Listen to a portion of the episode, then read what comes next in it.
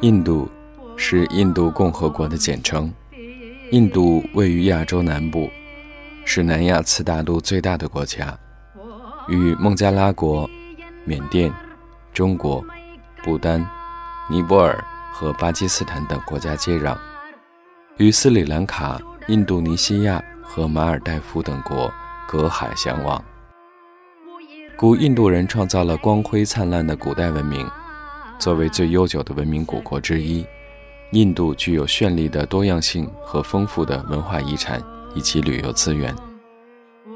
印度是世界上发展最快的国家之一，但是也是社会财富分配极不平衡的发展中国家。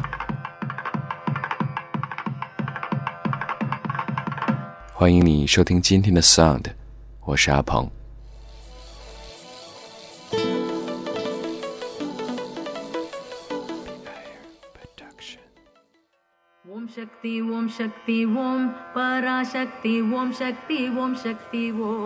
在印度，有近一亿的人居住在贫民窟。尽管被外界视为城市的肿瘤，贫民窟却能给身无分文的平民提供土地、工作、选举的权利和改变命运的机会，而这一切被法律所保护。对于印度平民来说，贫民窟是他们保有尊严的家园。对于印度来说，贫民窟则是城市化进程的必经之路。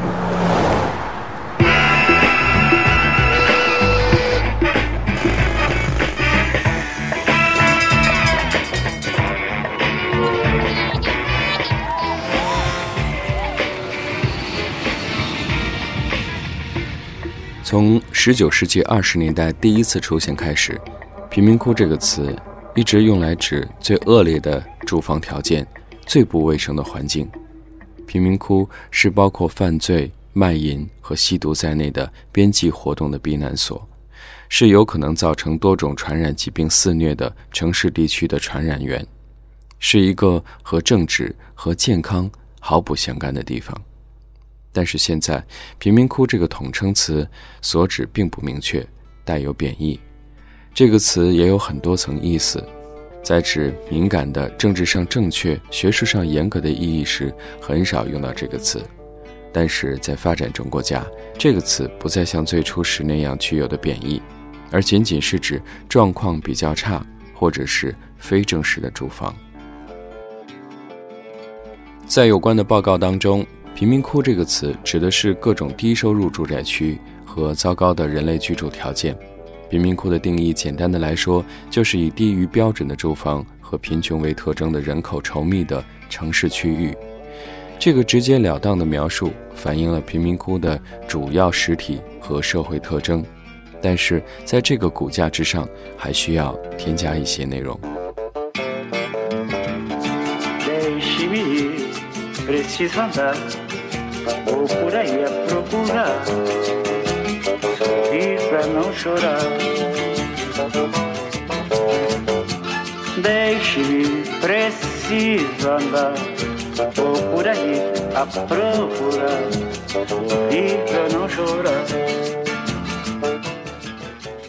在印度，人们享有完全的迁徙自由权。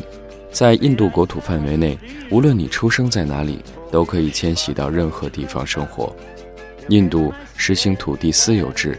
同时规定，在无主的土地上居住十年，脚下的这块土地就会划归居住者所有。二十世纪六十年代，一部分印度农民开始在城市里划地而居，许多不属于私人、仅属于国家的土地都成为了穷人们争相占领的风水宝地，贫民窟随之成型。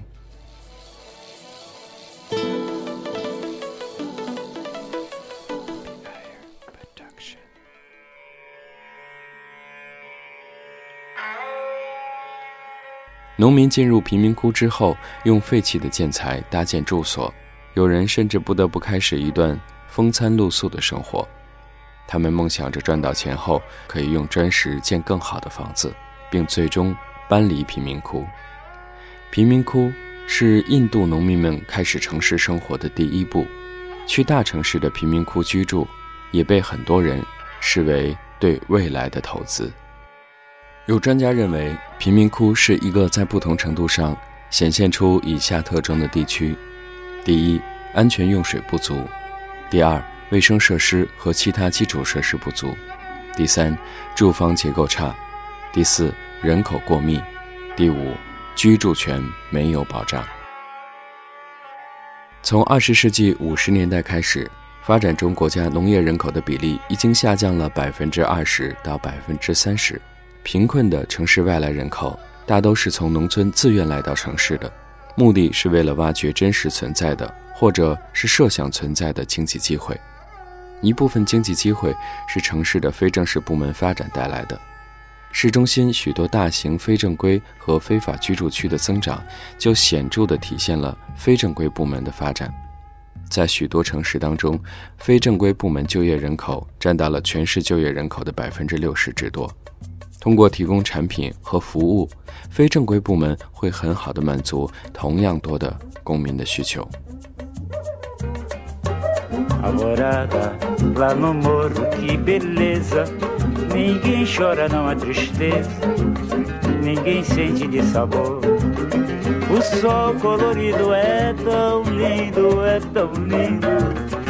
A natureza sorrindo, tingindo, tingindo a alvorada. Alvorada lá no morro, que beleza! Ninguém chora, não há tristeza, ninguém sente de sabor.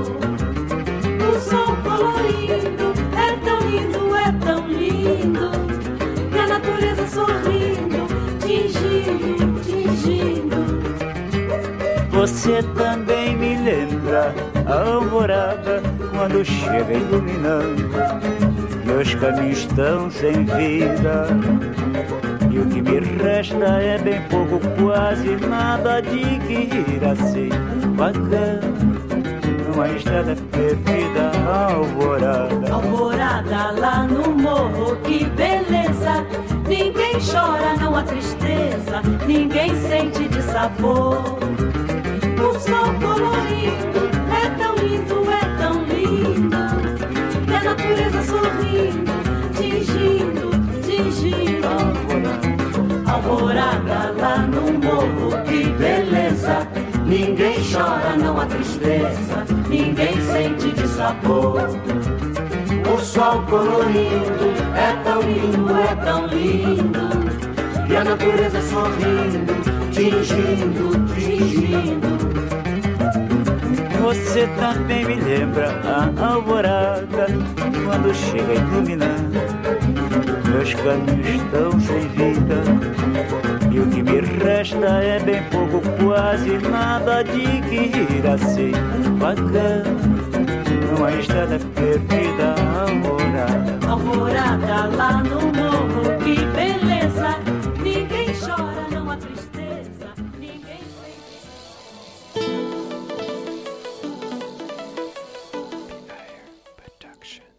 联合国人居署预计，到二零三零年，非洲将不再是一个遍布农村的大洲，因为半数以上的人口将在城镇中。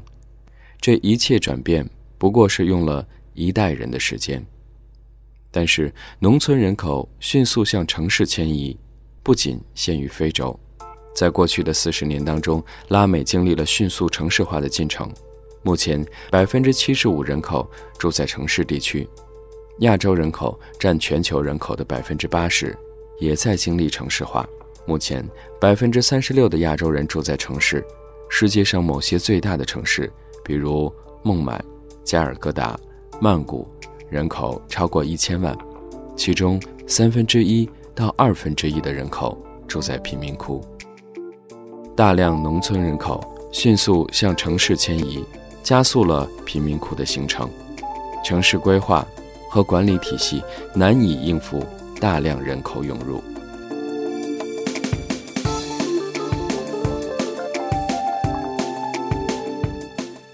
截止到二零一一年，印度共有九千多万人口聚集在贫民窟，与二十年前相比，人口翻了一倍。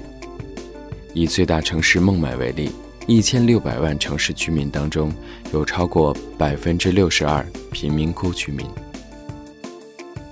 达拉维位于孟买市中心的繁华地段，向北六公里就是孟买机场，向南六公里就是孟买的商业区。达拉维是世界第二大贫民窟，仅次于巴西里约的索维托。在寸土寸金的孟买，这块土地十分值钱。房产商想利用这片土地，政府更想将机场扩建。然而，由于收购私有土地十分困难，机场的扩建一推再推。贫民窟通常是卫生情况差、基础设施落后的代名词，但实际上与世界其他贫民窟比起来，达拉维每天二十四小时供应自来水和电，居民生活并不太差。印度各个城市都在出奇招来给贫民以福利，最常见的就是给贫民窟里的居民补贴水电费用。有报道说，孟买市政府每年水电补贴就高达千万美元，新德里更是超过了三千万美元。如此之高的补贴，几乎可以让贫民窟的居民免费使用水电。在达拉维方圆一点八平方公里的范围内，聚集了一百万人。在这样拥挤的空间当中，人们不得不尽可能地压缩生活空间。在市政府为贫民窟修建的洗涤区当中，人们在半封闭的格子里既洗澡又洗衣物。一名研究城市空间的西方学者说：“这样的区域给居民提供了一个开放式的公共社交空间。”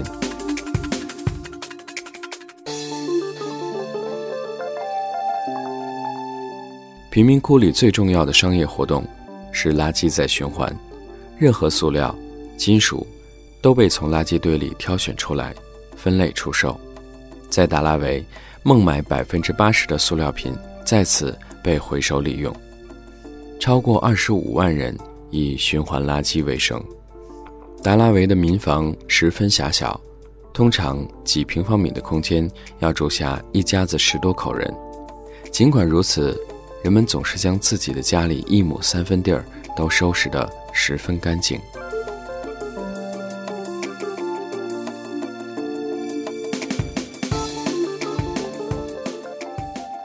在达拉维有上千家家庭手工业作坊。早年间进入达拉维的人们，经过原始积累，大多拥有了自己的工厂，并招收新来的居民为工人。有的地方以生产皮革闻名。有的地方以生产陶器闻名，逐渐发展出了具有贫民窟特色的产业区。这些企业每年为孟买贡献的 GDP 超过了六亿美元，提供了数十万个就业机会。在达拉维，几乎人人都有工作。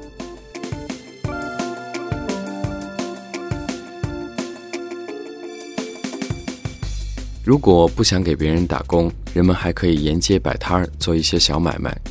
二零一零年英联邦运动会举办之前，新德里市政府因为驱赶小贩，被印度全国街头小贩联合会告上最高法院。最高法院在判决书中写道：“街头叫卖是人们谋生的一项基本权利，政府需要贯彻一项成文法来规范街头小贩，而非打压。”根据判决要求。印度政府必须在未来的一年当中通过一部相关的法律，以规范摊贩并保护他们的基本权利。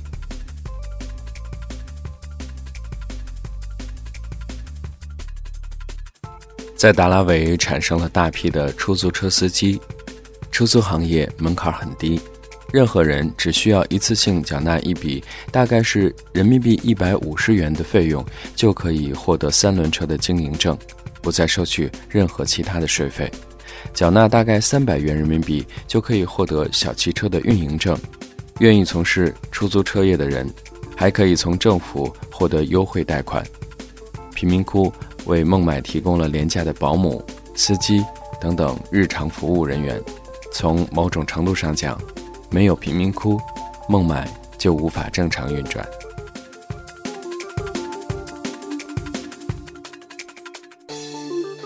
印度当地的经济学家指出，贫民窟恰恰是城市的福利，它使城市中心一直维持着较低的物价水平。富人一样在享受着廉价服务的福利。如果卖掉脚下的地，贫民窟的人们能够得到一笔不菲的收入。拆迁补偿成本巨大，导致印度大城市房价很高，高房价则使获得拆迁补偿的平民成为了受益者。贫民窟是一个广义的概念，一些贫民窟主在经济条件改善之后，会装修自己的房子，甚至有不少公务员、教师为了省钱，也租住在贫民窟的房子当中。在达拉维还分为不同的教区，印度教。基督教和伊斯兰教分区而治，各不冲突。在伊斯兰教区当中，商业街同时也是伊斯兰教徒每天朝拜的固定场所。每天早上一到固定的时间，熙熙攘攘的街道自动腾空，仪式结束之后又瞬间恢复热闹。在印度，贫民窟的孩子们可以在当地城市得到义务教育。大学一年的学费也维持在较低的水准，低费用的教育体制为贫民窟主立足城市提供了便利，而孩子们只要满十八岁，并且在城市居住满五年，就可以申请一张新的选民证，在政治上融入当地社会。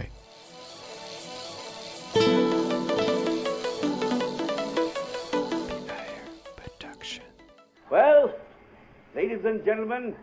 Jamal Malik, Garba Garam Chai Denewala from Mumbai. Let's play Who Wants to Be a Millionaire?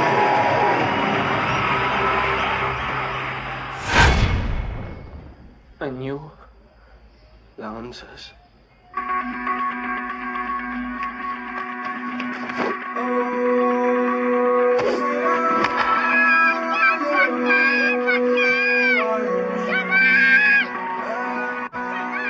二零零九年。 一部取材于达拉维贫民窟的电影《贫民窟的百万富翁》，一举摘下了奥斯卡八项大奖，并在印度国内获得了商业成功。贫民窟的百万富翁甚至给达拉维带来了游客，许多来自欧洲、美国的有钱人，舍弃一天花费五百美元在泰姬玛哈酒店住，前往到十美元就可以游览两个半小时的达拉维参观。印度人开始意识到。孟买的神髓并不在于那些带有官方版印度崛起论述的豪华建筑，而在于遍布城市的近两千个贫民窟。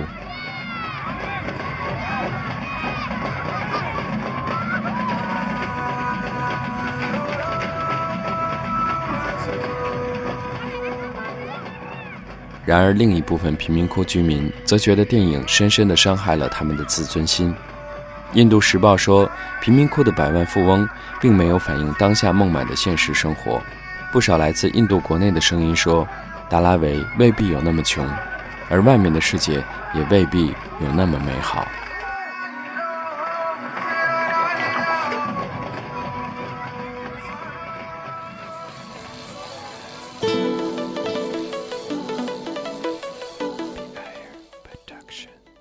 从某种程度上来说，贫民窟里住的不都是赤贫的人口，比如说，在孟买的贫民窟的人口只有百分之四是属于印度的法定贫困人口，而大多数的人都是有这样的背景，他们来自农村，为了谋生来到城市，当得到一个贫民窟的房子，就意味着他们在这里，在大城市站稳了脚跟。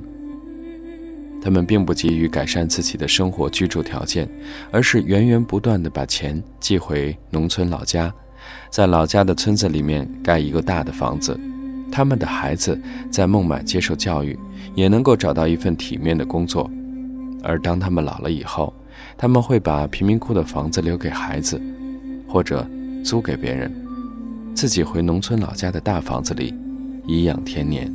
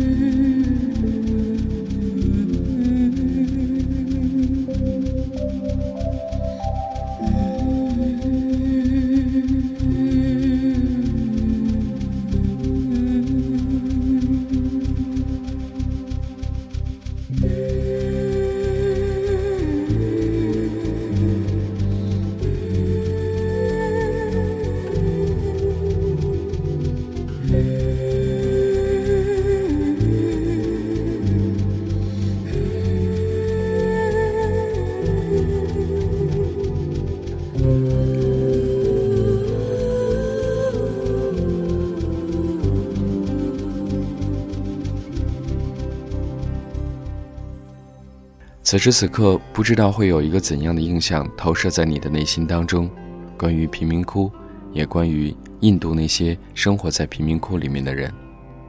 对于每天的生活，每个人的目标可能不尽相同，但是每个人内心所留存的那一份美好，却都并不因为居住在何地而有所改变。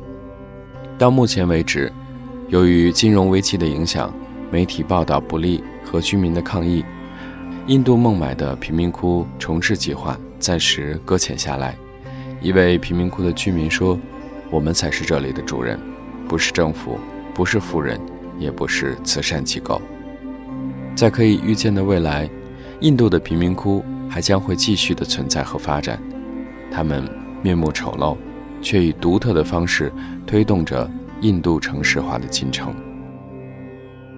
谢谢你收听了今天的 Sound。我是阿鹏，希望你一天安好，我们下周再见。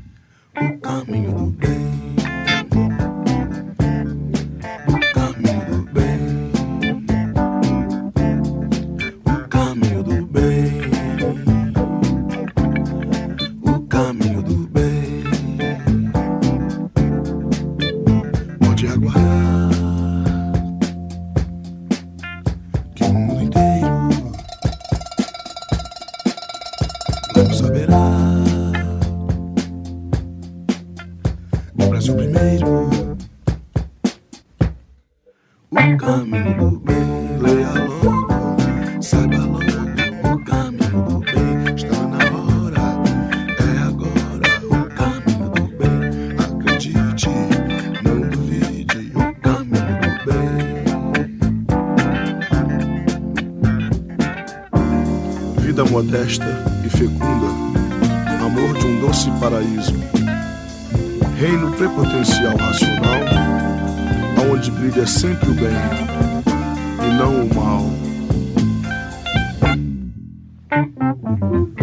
Leia logo, saiba logo, está na hora, é agora. Acredite, não duvide já aconteceu, já aconteceu,